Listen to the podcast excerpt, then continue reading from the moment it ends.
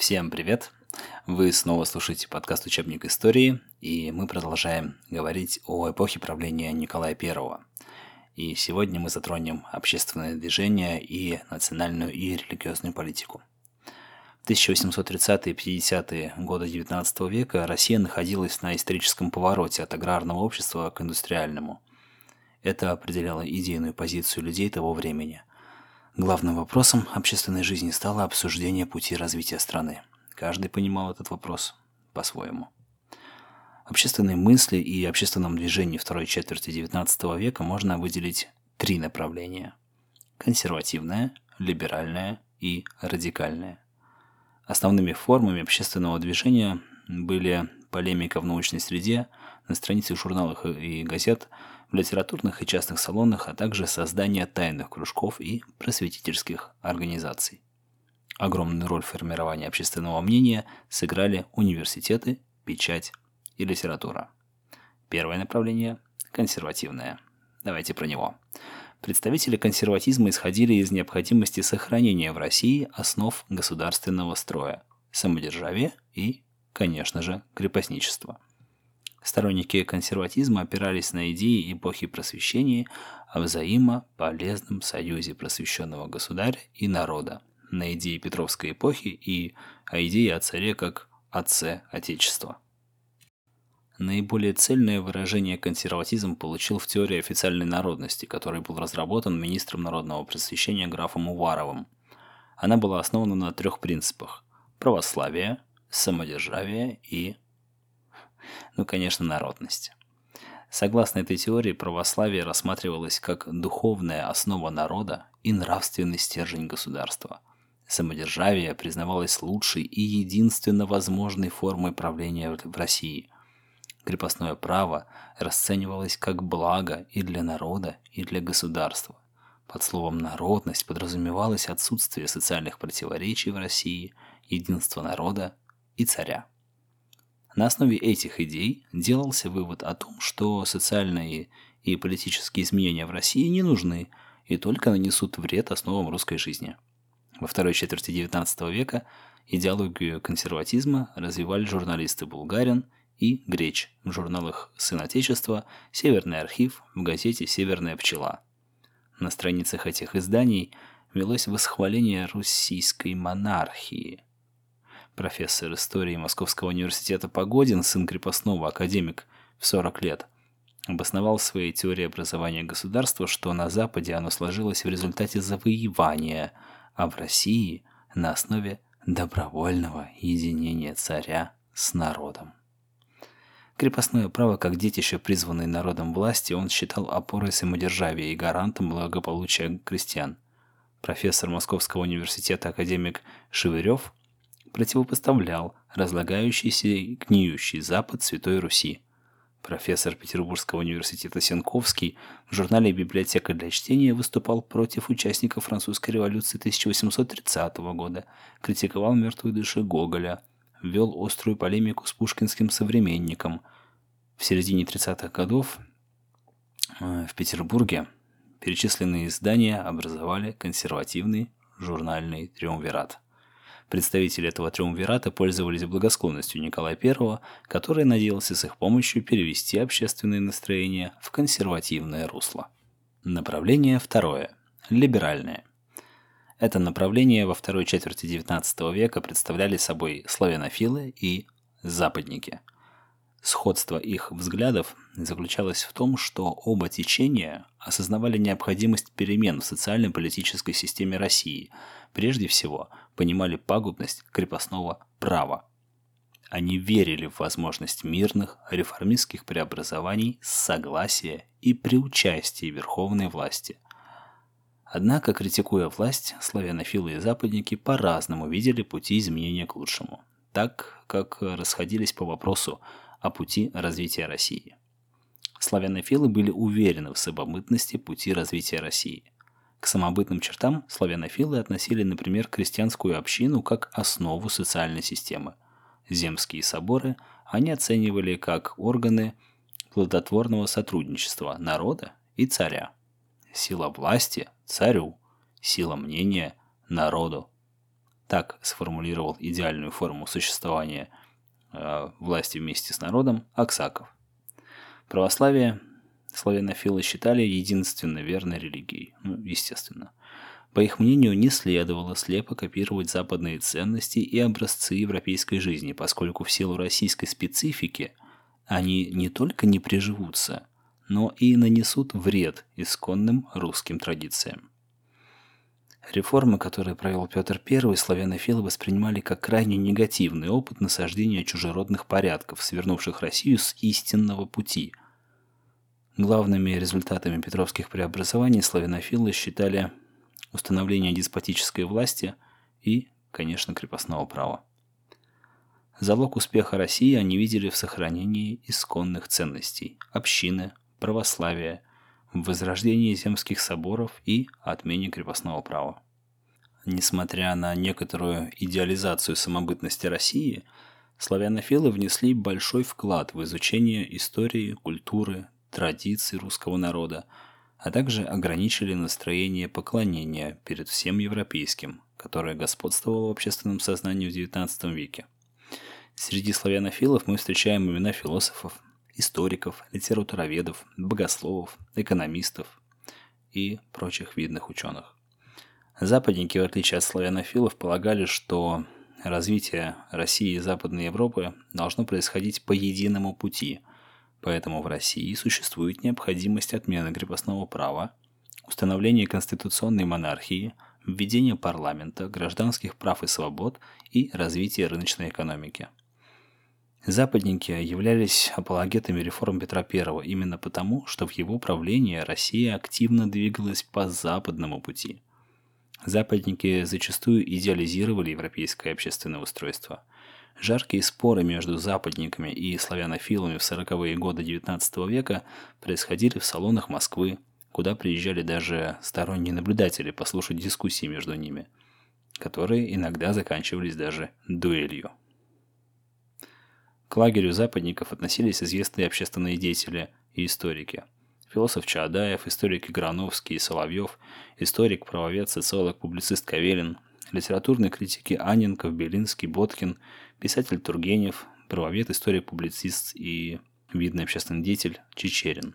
Профессор всеобщей истории Московского университета Грановский, изучавший историю стран Западной Европы, читал публичные лекции о европейском средневековье, на которые собирались толпы слушателей из разных слоев населения – Грановский на примере европейской истории обличал крепостничество и говорил о необходимости его отмены в России, так как оно уже было изжито на Западе. Он рассматривал исторический процесс как развитие просвещения и нравственности, предпочитая эволюцию революции. Направление третье – радикальное.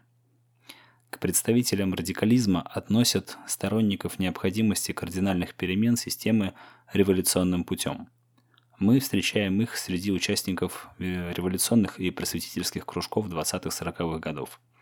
Эти кружки были немноголюдны и довольно демократичны по составу. Их членами были в основном представители слоя разночинцев. Вспомните, кто такие разночинцы. Большая часть этих кружков возникала в Москве, где был чуть слабее надзор властей, чем в столице – Власть боролась с участниками радикальных тайных обществ при помощи полицейского надзора и путем цензуры органов печати. Кружок братьев Критских в Москве, который существовал в 26-27 годах, пытался развивать декабристские идеи и тактику. Ну, помните, чем, чем закончилось восстание декабристов. Члены кружка вели пропаганду революционных идей среди офицеров, студентов, чиновников. Они не исключали даже возможности цареубийства – в день коронации Николая I члены кружка разбросали на Красной площади прокламации с призывом к свержению самодержавия. Кружок раскрыли, участников заключили в Петропавловскую крепость и Соловецкий монастырь, и некоторых отдали в солдаты. Московский кружок Станкевича в 31-39 годах посвятил свою деятельность изучению работ западных философов Шеллинга, Канта, Гегеля и так далее – Участники кружка, Белинский, Бакунин и другие, осуждали крепостничество, возлагали большие надежды на просвещение, которое будет способствовать обновлению России. Кружок распался с отъездом Станкевича за границу. В радикальном направлении общественной мысли мы можем наблюдать зарождение социалистических идей.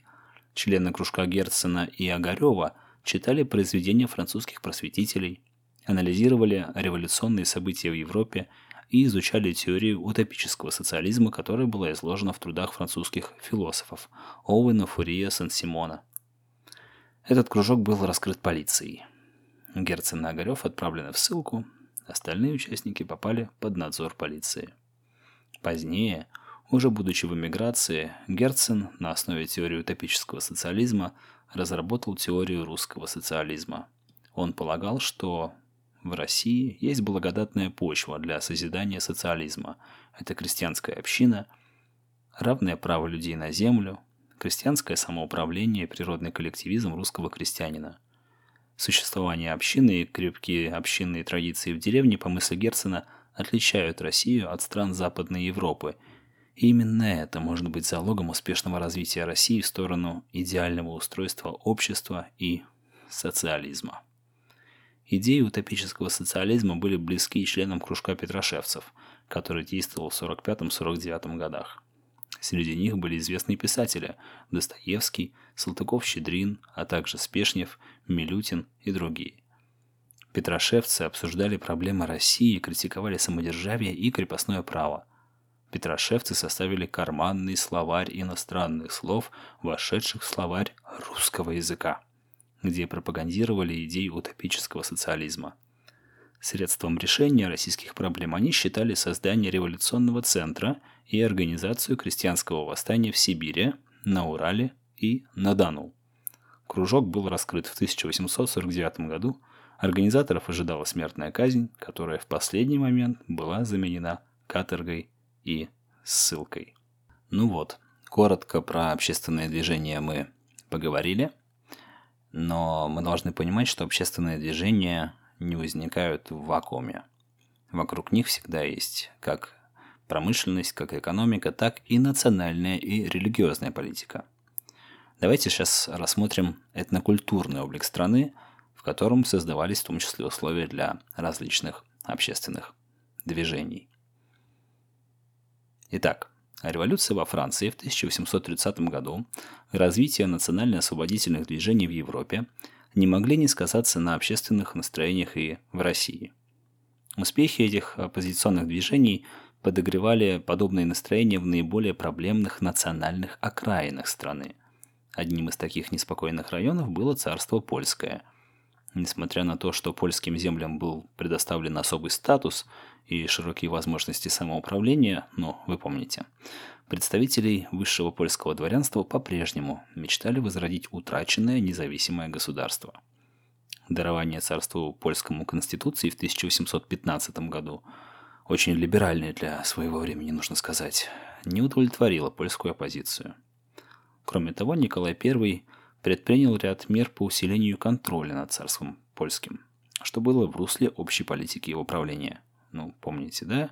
Николай I, это царь-инженер, тем более видя общественное настроение после Александра I, он и зная, при каких условиях он взошел на престол, можно, можно сделать вывод о том, какую политику он будет э, по отношению к оппозиции проводить. Так создается тайная полиция, усиливается контроль за печатью, производятся аресты и ссылки оппозиционных депутатов Сейма. Также была сужена сфера деятельности самого Сейма. Наместник царства польского, великий князь Константин Николаевич, стал все чаще действовать в обход Сейма, не советуясь с польским дворянством. В июле 1830 года, после того, как во Франции вспыхнула революция, Николай в соответствии с решениями Священного Союза был готов послать войска для помощи французской монархии. Однако поляки встретили это решение в штыки, не желая пополнять армию карателей. Угроза мобилизации стала поводом к восстанию в царстве польском в 1830-31 годах. 29 ноября 1830 года группа военных ворвалась во дворец наместника великого князя Константина в Варшаве и попыталась его убить. Был захвачен арсенал и началась раздача оружия восставшим. В январе 1731 года в нарушении действующей Конституции 1815 года польский Сейм провозгласил, что Николай I и его семья лишаются прав на польский престол. Восставшие создали свой орган власти, правительство во главе с бывшим членом негласного комитета Черторийским, И это означало не только отказ самих поляков от конституционного порядка 1815 года, но и фактическое объявление войны России. В короткий срок восставшие даже сформировали армию. В ответ Николай I направил на усмирение мятежа армию общей численностью 120 тысяч человек под командованием генерал-фельдмаршала Дибича. Вскоре он разгромил войска повстанцев в битве под э, Гроховым. Однако внезапная смерть Дибича от холеры помешала закрепить успех, и новым командующим был назначен генерал-фельдмаршал Паскевич. 8 сентября 1931 года войска под его командованием заняли столицу царства польского, город Варшаву. Восстание, естественно, потерпело поражение. 14 февраля 1832 года император отменил Конституцию 1815 года как недействующую и заменил ее так называемым органическим статутом. Этот документ провозглашал царство польское составной частью Российской империи. Польский сейм и армия были ликвидированы. Однако сохранялась административная автономия, должность наместника царства польского, а также совет при наместнике и государственный совет – После подавления восстания были закрыты Варшавские и Виленские университеты, лицей в Кременце. Для предотвращения новых выступлений Николай I распорядился построить около Варшавы цитадель, орудия которой держали бы под постоянным прицелом польскую столицу.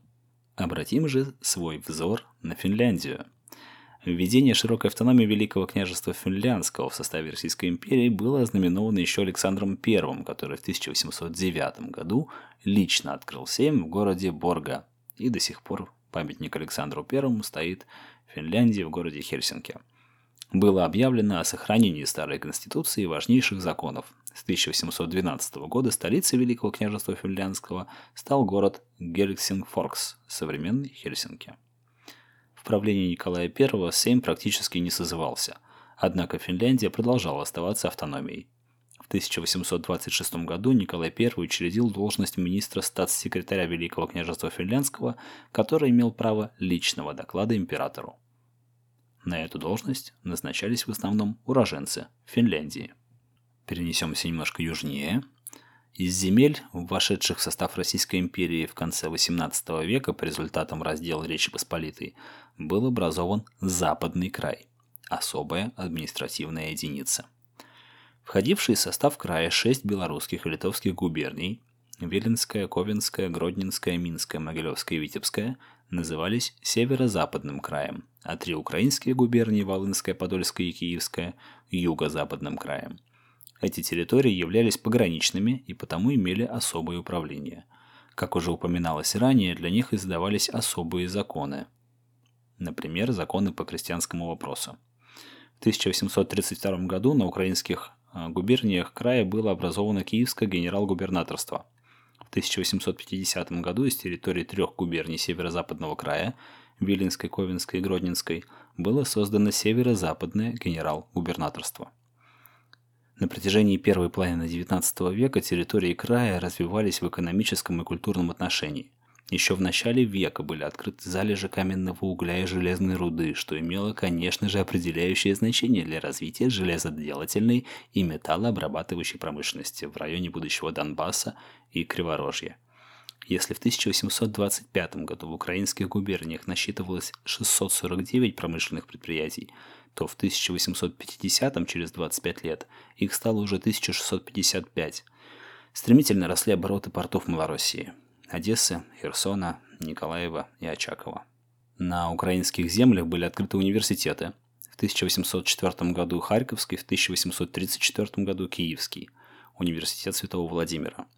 С 46 по 47 год в Киевском университете действовало Кирилло-Мефодиевское студенческое общество – тайная политическая организация, участники которой выступали за национальную автономию всех славянских народов в рамках единой славянской федерации, а также ликвидацию самодержавия и крепостного права.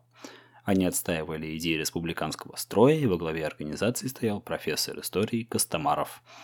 Одним из активных участников Кирилла-Мефодиевского общества был поэт Тарас Шевченко – открыто призывавший к изменению существующих порядков, развитию обучения и изданию книг на украинском языке. В 1847 году правительство разгромило организацию. Шевченко был отдан в солдаты и направлен в далекую среднеазиатскую ссылку с запрещением писать и рисовать. Прибалтийские народы проживали на территориях Истлянской, Курлянской и Лифлянской губернии Российской империи. Прибалтийские помещики состояли на воинской службе в русской армии. За сохранение национальных традиций здесь вели борьбу Курлянское общество для изучения литературы и искусства, Латышское литературное общество и Эстонское ученое общество – как говорилось ранее, при императоре Александре I Прибалтика пережила аграрную реформу, которая освободила крестьян от крепостной зависимости, но не дала им земли. Начавшийся промышленный переворот и активизация внешней торговли со временем способствовали формированию в Прибалтике одного из самых динамично развивающихся экономических районов Российской империи. Его наиболее крупными центрами стали город Рига, Ревель и Вильна, современный Вильнюс. Конечно, говоря об этнокультурном положении Российской империи при Николае I, мы не можем не затронуть тему еврейского вопроса. При Николае I было издано положение 1835 года, в котором регулировались вопросы быта и управления еврейского населения. Как и прежде, евреи имели многие льготы, их положение в сравнении с бесправными крепостными крестьянами России было лучше. Евреи были освобождены от рекрутской повинности, Вместо нее община уплачивала денежный налог. Однако в 1827 году денежный налог был отменен и введен рекрутский набор. При этом от рекрутства полностью освобождались еврейские купцы всех гильдий, жители сельскохозяйственных колоний, цеховые мастера, механики на фабриках, раввины и все евреи, имевшие среднее или высшее образование. Заменить рекрута взрослого мужчину тоже было можно – но теперь не деньгами, как ранее, а отдавая в рекруты мальчика в специально создаваемые солдатские школы кантонистов.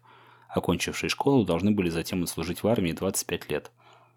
Это был не обязательный призыв. Еврейские общины активно пользовались этим правом, чтобы отдавать в армию сирот, детей вдов, бедняков в счет семьи богачей.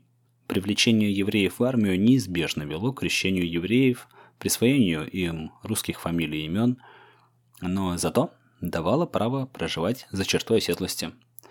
Так правительство проводило политику ассимиляции евреев, постепенного приобщения их к русскому языку и культуре. Николай I продолжил попытки Александра I переселить часть еврейского населения в Сибирь для приобщения его к земледелию и освоению сибирских земель. Этими задачами занимался специальный комитет по коренному преобразованию евреев России. Льготы, предоставляемые евреям-земледельцам, были увеличены – еврейские религиозные общины стремились сохранить свою обособленность, тщательно соблюдая свои бытовые, культурные и религиозные традиции. Что, словом, им удается и по сей день. Поскольку занятие сельским хозяйством считалось занятием недостойным иудея, инициативы правительства, к сожалению, не имели благотворного результата, или к счастью, смотря для кого. По законам Российской империи населению было разрешено исповедовать любую религию с той лишь оговоркой, что ее последователи – признают царскую власть и существующие порядки.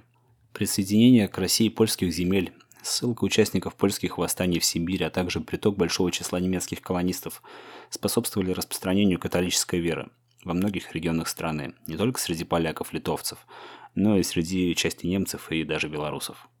На украинских землях население в основном принадлежало к Нюанской церкви, которая подразумевала соединение православной и католической церкви на основе унии при главенстве католической но с сохранением многих православных обрядов. Униатская церковь подчинялась особым управлением в Петербурге, а с 1837 года ее делами стал заведовать Священный Синод. Во время восстания 30-31 годов в царстве польском униатское духовенство и часть униатского населения Беларуси поддержали повстанцев. Поэтому правительство активизировало политику, направленную на воссоединение униатов с православной церковью – Согласно указу 1939 года, униаты Литвы, Белоруссии и правобережной Украины объявлялись воссоединенными с Русской Православной Церковью. Этот акт встретил упорное сопротивление униатских священников и их паствы, что выражалось в отказе посещать православные церкви и обращаться за исполнением треб к православным священникам. Протестантизм в России в эти годы также был представлен лютеранством и кальвинизмом – Эту религию исповедали большинство немцев, финнов, эстонцев и латышей. В 1941 году Россию проникает новое вероучение – баптизм, которое первоначально распространялось среди немцев, а затем получило признание также у небольшой части русских, украинцев, белорусов, армян, грузин, молдаван и чувашей. Мусульмане, жившие в России, в основном придерживались суннизма. Это большинство верующих татар, башкир, а также народы, населявшие Северный Кавказ. И лишь немногие из них были шиитами, часть дагестанцев и азербайджанцев. И перемещаемся по южной границе через Северный Кавказ на восток, в Среднюю Азию. Территорию современного Казахстана с 18 века населяли кочевые племена казахов. Тогда э, казахов по традиции называли киргизы. Они объединялись в три большие группы племен – Малый Жус, Средний Жус и Большой Жус. Ими управляли ханы. Основным занятием казахов было кочевое скотоводство, очень слабо были развиты земледелие и торговля – Первыми в состав России вошли казахи Малого Жуса. Они кочевали в низовьях рек Урал и Сырдарья. Это произошло еще в 1731 году, когда хан Абдул-Хаир присягнул на верность российскому престолу. В XIX веке в среднеазиатский регион начала проникать Англия, что не могло не обеспокоить российское правительство – в 40-е годы XIX века верховной властью России признали казахи Среднего Жуса, жившие в степных районах Центрального Казахстана, и постепенно здесь э, начали основываться русские военные укрепления, которые позже переросли в города. Правительство инициировало экспедиции в Среднюю Азию, имевшие как научные цели исследования нового региона, так и практические – решение дипломатических и разведывательных вопросов – Одной из них в 1839-40 годах руководил военный губернатор Оренбургской губернии Перовский. Отряд, вышедший в 1939 году из Оренбурга, стремился к установлению дружественных отношений к хивинским ханам, однако из-за погодных условий, заболеваний солдат до Хивы добраться не удалось. Своей цели Перовский смог добиться лишь позже. Договор с Хивой был заключен в 1854 году. Со степями, населенными казахами, граничили среднеазиатские государства – Хивинское и Каканские ханства, а также Бухарский Эмират. Они также стремились подчинить себе казахские земли, в чем их активно поддерживала Англия. Кочевники Хивы, Бухары и Коканда совершали набеги на земли казахов, перешедшие под власть России. Это вынуждало Россию принимать ответные меры по защите своих пограничных территорий, что впоследствии – подтолкнет к завоеванию Средней Азии. Вот такая вот внутренняя политика Николая I, такие вот общественные движения, такая религиозная этнокультурная составляющая эпохи Николая I в России. Ну а на этом на сегодня все. В следующем выпуске мы с вами поговорим о внешней политике Николая I, о Кавказской войне и о Крымской войне. Спасибо вам за то, что вы все еще слушаете подкаст «Учебник истории». К этому выпуску я в описании приложил ссылку для обратной связи. Если вам есть что мне сказать, о чем меня спросить, что мне предложить, или вы хотите просто выразить свое мнение о том, что я делаю, я вас приглашаю заполнить небольшую форму. Она, правда, небольшая – но мне будет очень интересно и приятно. Комментарии, конечно, я прочитаю в э, следующих выпусках. Ну, а теперь пришло время прощаться. Напоминаю вам, что лучшее, что вы можете сделать для распространения этого подкаста, это поставить лайк и поделиться любым эпизодом со своими друзьями. Надеюсь, наши выпуски помогают вам готовиться к контрольным работам, делать домашнее задание, ну а взрослым восполнять пробелы в историческом знании – Любите историю, учите историю. И помните, что история – это лучший учитель, у которого самые плохие ученики. Пока.